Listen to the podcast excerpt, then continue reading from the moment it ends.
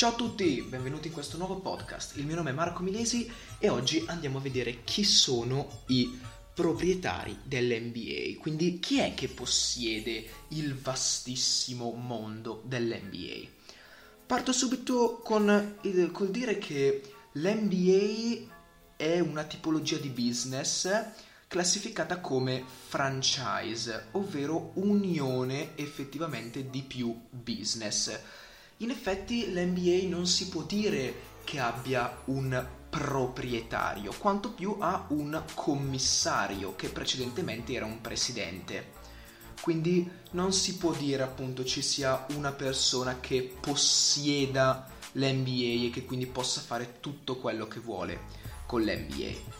L'NBA diciamo che è stato diretto fino al 1967 da dei presidenti e poi dal 1967 fino al giorno d'oggi da dei commissari. In ordine sono stati Maurice Podoloff, Walter Kennedy, Larry O'Brien, David Stern e l'attuale Adam Silver, che è commissario dal 2014. Quindi eh, vediamo effettivamente che cosa fa il commissario, di che cosa si occupa. Dunque, parto con eh, le parole sostanzialmente di Mark Cuban, che è il proprietario, il proprietario lui dei Dallas Mavericks. Lui dice: Un bravo commissioner capisce che la Lega è dei proprietari delle squadre e tiene per sé un sottile margine di manovra. Permette a noi proprietari di votare le regole e si assicura che le rispettiamo. Per quanto riguarda gli affari, sfrutta le capacità imprenditoriali dei proprietari e chiama a lavorare i migliori talenti possibili per mettere noi nella migliore posizione per avere successo. La sua visione è importante, ma un commissioner moderno impone alla Lega di prendere decisioni chiare e trasparenti. Esattamente così, quindi vediamo che sostanzialmente non ha un ruolo, diciamo, così effettivo, cioè non è che eh, su mh, 50 provvedimenti presi dalla Lega, 49 sono presi da lui. No, in quanto è il proprietario della squadra che in realtà si confronta con il commissioner. Il commissioner è quasi in secondo piano. Infatti il commissioner ha a che fare con contratti TV, rapporti di lavoro, salute dei giocatori, rapporto con le leggi nazionali, le relazioni pubbliche spettano al commissioner dell'NBA, eh, ricerca gli investitori e i nuovi media.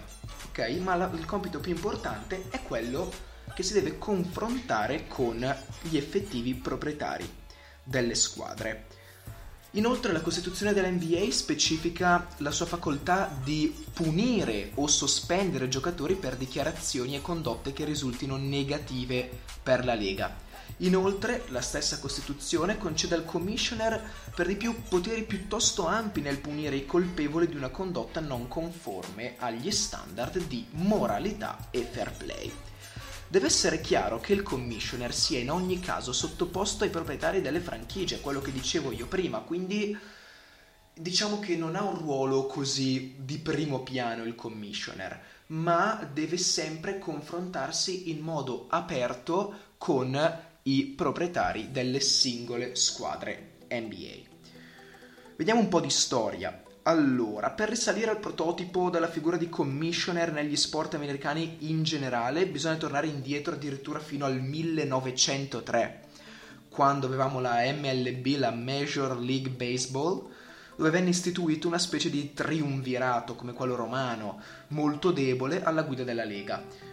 Come la storia insegna, è dalle crisi che nascono nuove idee, e infatti ecco qua che eh, nel 1930 questa MLB viene sconvolta dal cosiddetto Black Sox Scandal, ovvero una eh, calciopoli che è praticamente legata ai Chicago, ai Chicago eh, White Sox di conseguenza era necessario un, un, uomo forte al comando e soprattutto un singolo uomo al comando. Ed ecco qua che i proprietari delle squadre scelsero il giudice Kennesaw Mountain Landis, dandogli ampio potere e la facoltà di intervenire con azioni preventive, riparatorie o punitive ogni volta che qualcuno legato al baseball rischiasse di danneggiare gli interessi del MLB.